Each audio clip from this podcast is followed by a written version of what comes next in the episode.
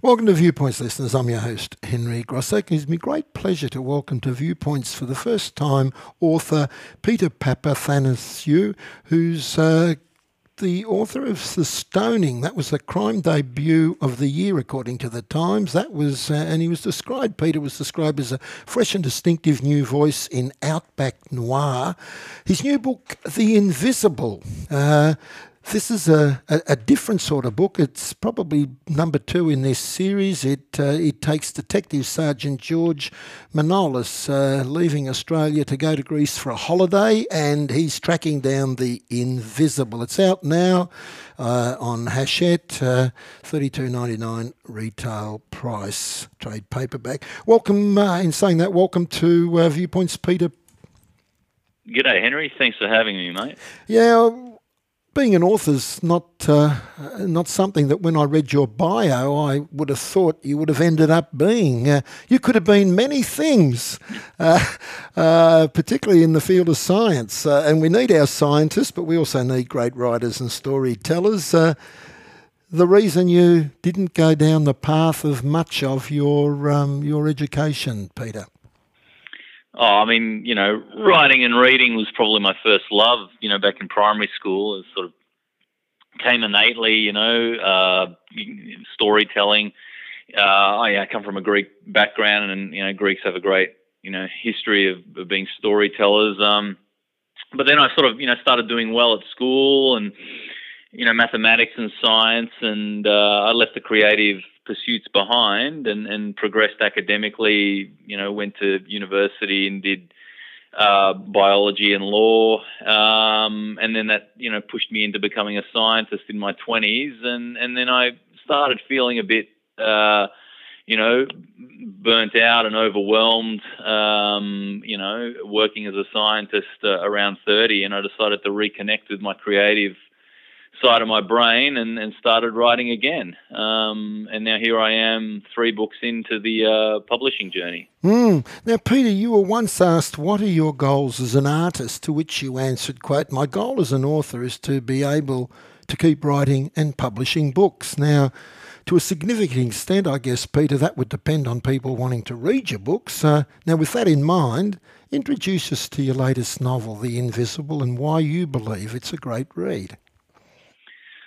Yeah, um, I think it's a great read because it's a very unique uh, book. Um, you know, my first book uh, novel last year was a work of outback noir, a crime story set in a outback Australian town, and there's many of these. You know, uh, these days, almost you know, monthly, there's a new outback noir um, novelist or, or, or book. Um, and uh, I found that a very familiar setting in which to write my debut novel. You know, I grew up in Australia. Um, you can hear it in my voice that I have a you know typical Australian accent. um, but my pr- protagonist character, as you said, uh, Detective George Manolis, uh, you know, borrows from my own background. You know, Greek Australian. So I thought for the second book in the series, it, it, only made logical sense to to take him to to Greece for um, his next adventure. Um, and you know, when most people think of Greece, they think of the idyllic islands and blue water, or the you know rich history in a in a in the capital of Athens. You know, with the Parthenon. Um, that's sort of the touristy side of Greece, and I admit, you know, if I was to go to Greece, uh, that would be the first you know, stuff that I would want to see. But my book is set in what you could, I guess, call outback Greece, which is the northern part of the country where it snows. People are surprised to hear that it, that it actually snows in Greece, eh, probably in the same way they're surprised to hear that it snows in Australia. And um, it's where I was born, where my brothers live, um, and it's an area which is off the tourist trail, you know. So not many people go up there. It's close with the countries of Albania and North Macedonia. There's um, dangerous, you know, animals and, and treacherous terrain, and all these opportunities for people to sort of exploit this quiet nature of this region of, of outback Greece. So I really don't think there's many books in the market that are, are, are like The Invisible. Um, there'd be many that would be written in Greek uh, within the country, but not many that would have seen a, an international market. So that's why I think it's a it's a really uh, good book to read. Mm, oh, no, I agree with you. Now, now you also said um, the stoning is a work of outback noir. I was a bit surprised with that. Uh, your next comment, which is along the lines of that's a modern marketing term for crime fiction set in the Aussie bush. You're almost dismissive of the term um, noir writing, and yet uh, yet uh, it's very compelling compelling storytelling. Yeah, I mean, I mean, you know, there was noir. Noir is sort of a, a subgenre of uh, of crime writing. You know, it's sort of obviously the French word for black, and it delves into the grittier, darker side of, of life and society. It often portrays societies in decline. You know, there's anti-heroes, and the, the, the endings aren't normally um, positive. Um, so there's been there's many different flavors of noir. Um, people would probably be most familiar with Scandi Noir, the the Stieg Larsson series of, of books and, and became you know massive um, Hollywood film as well. Um, American the American South has a version called Southern Noir. Um, you know books that are set in Louisiana and and Alabama and, and, and Texas and that sort of um, very dry and very insular part of America. And I guess we've got our version, which is Outback Noir. And again, it just sort of becomes a marketing tour, uh, a term, and, and maybe, you know, my book could be considered Greek noir.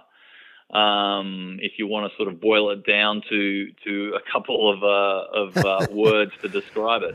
Mm. Now, I'm fascinated to know how many books are going to be in this series, and uh, does this uh, Manolis become something of a, a, jet setter around the world in noir settings in the outback of other countries? That's not a bad idea, actually. I haven't thought. I, I, hadn't thought of that. Um, oh, look, you know, how many books in the series? How long is a piece of string?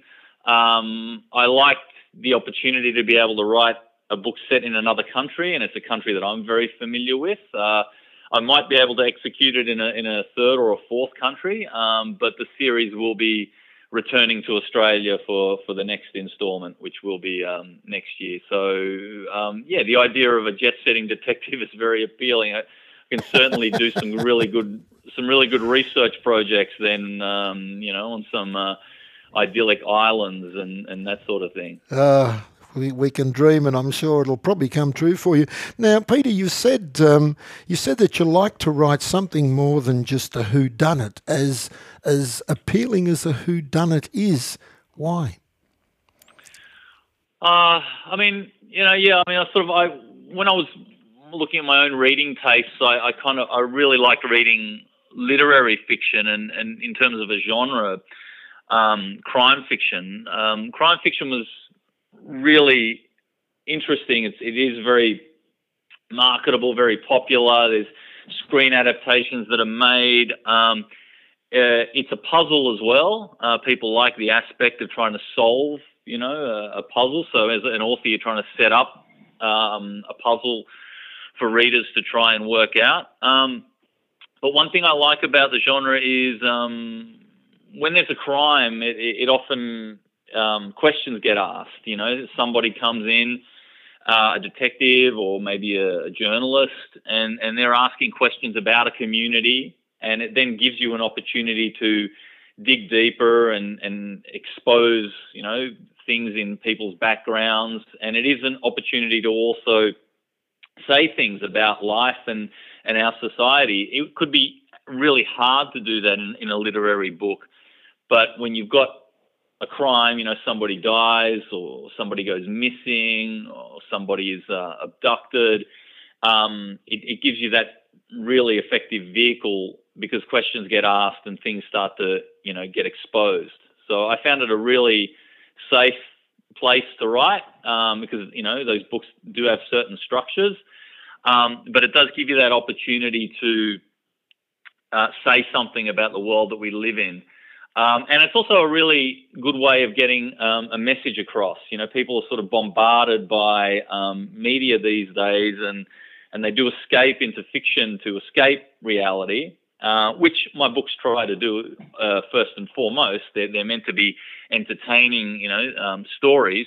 But when you've got people's attention and you've got them in that space, the opportunity to, to you know, infuse a, a message and say something about a country or a community or a society is almost too good of an opportunity to pass up. So hopefully, when people read my books, they're entertained first and foremost. They're, they're taken to a place, experience a setting that they might not normally see, but that they also learn something from them.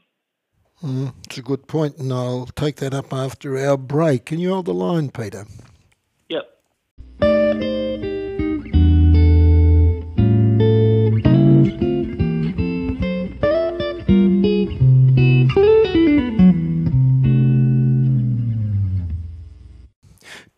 Mentioned uh, that uh, you've got a, a, Greek background and uh, you, you, talked about a lot of the historical things, but there's so much more to Greece. Yet in the book, um, uh, it's, it's, it's uh, re- revealed that uh, history is everything to the Greeks. You were born there, as we know. Um, from someone who has really only spent a fleeting moment of his early life in Greece. Is history everything to you as a Greek or somebody who is curious about that past? Oh, mate, I mean, you know, Greek history, uh, I can't profess to being an expert. There are, you know, there are people who devote their lives to to studying history in a country as old, you know, and as ancient as, as Greece is. Um, I just remember uh, when I visited. You know, when you, when you when you are a tourist and you do find uh, out about you know a place and how it's come to being, um, you know, almost more than you do um, you know where you live. So I was just sort of fascinated to find out about this part of, of northern Greece, um, which was um, annexed as as as uh, from to be, to become part of Greece only about hundred years ago. Uh, there was a major um, war that involved uh, Greece and Turkey, and the decision that was made between the two countries afterwards was that um, there would be a massive population exchange. So all the Greeks living in Turkey would have to go to Greece, and and vice versa. So just imagine if Australia and New Zealand went to war now and the outcome of it was that, you know, all the Australians living in New Zealand had to come back to Australia and all the Kiwis living here had to go back to New Zealand. It was, you know, essentially uh, uh, ethnically cleansing the populations. And it was with a view to bringing peace to the region. So that was a massive, you know, event 100 years ago. It actually involved my grandparents. And when they were sent to live in Greece because they were living in Anatolia in Turkey, they were told you've got to go up to the north because that's a newly formed part of Greece and we need to infuse that region with Greek blood.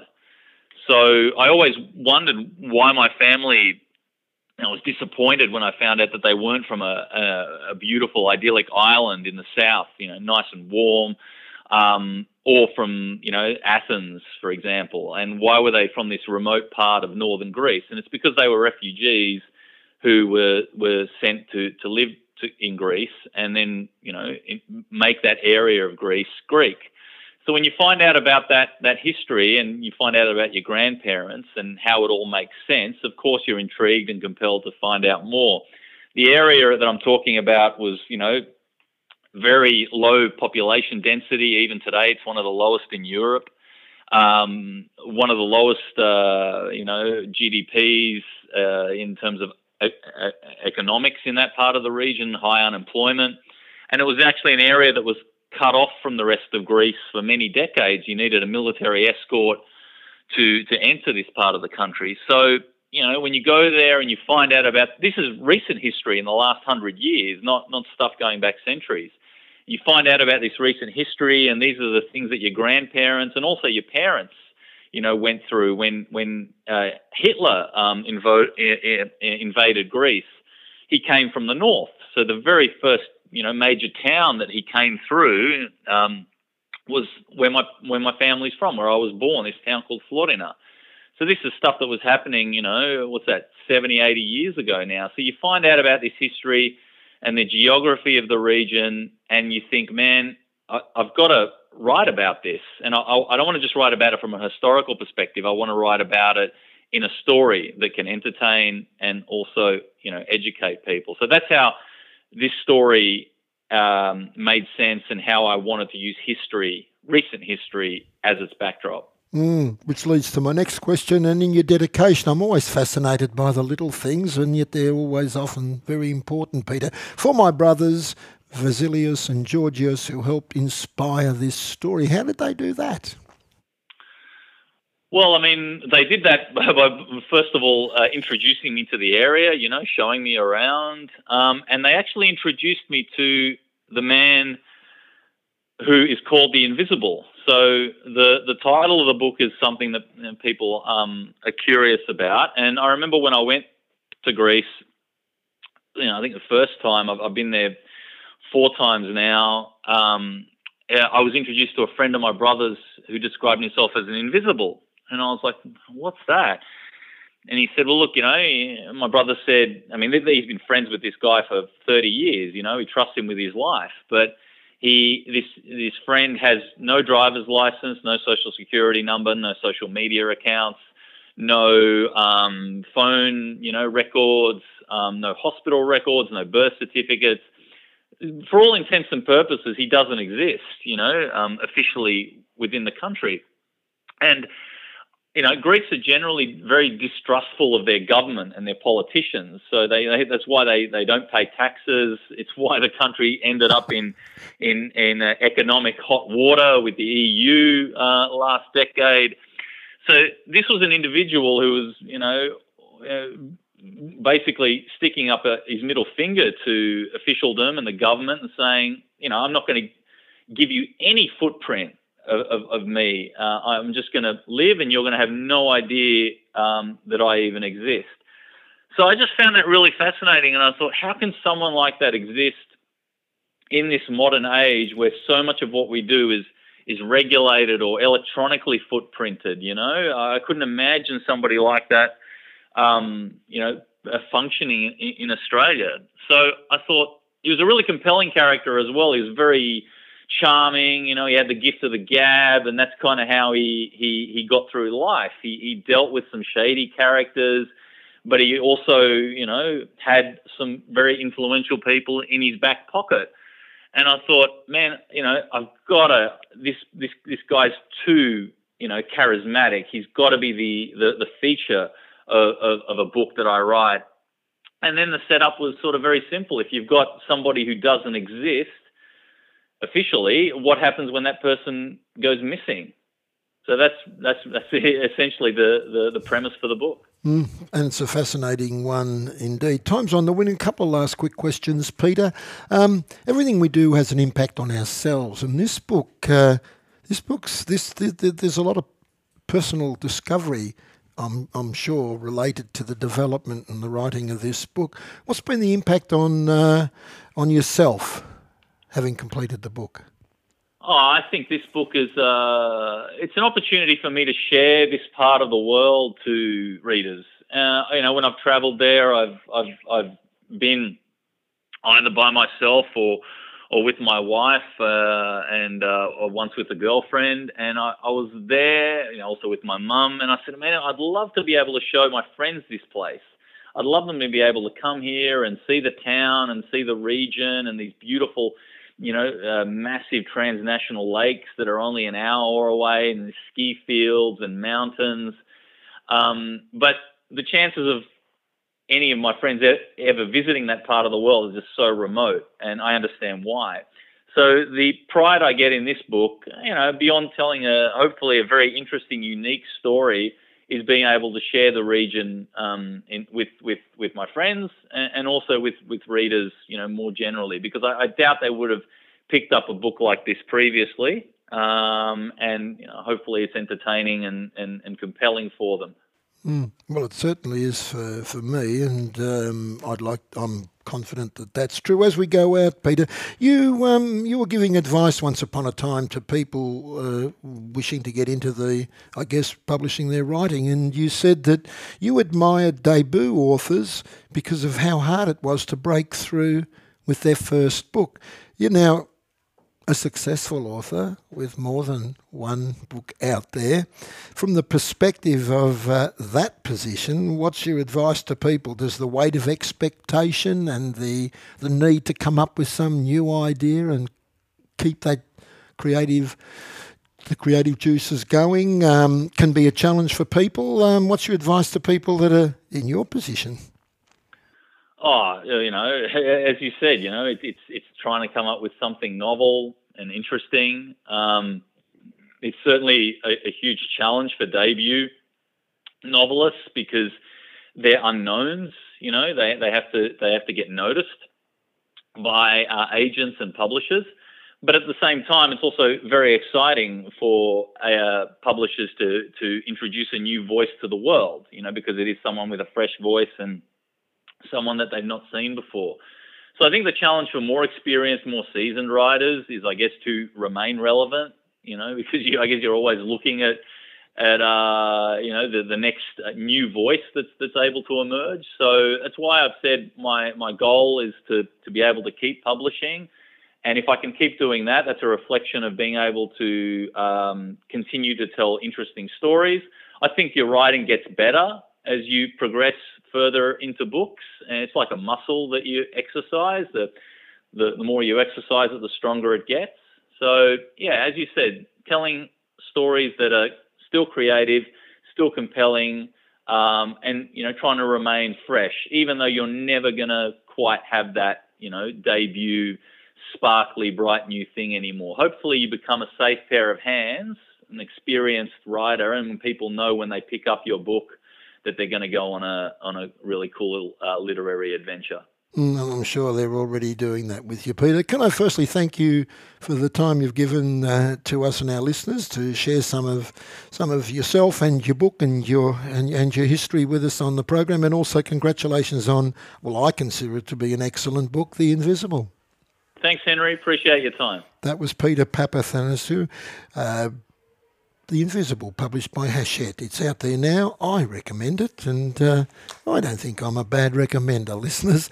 We'll take a break.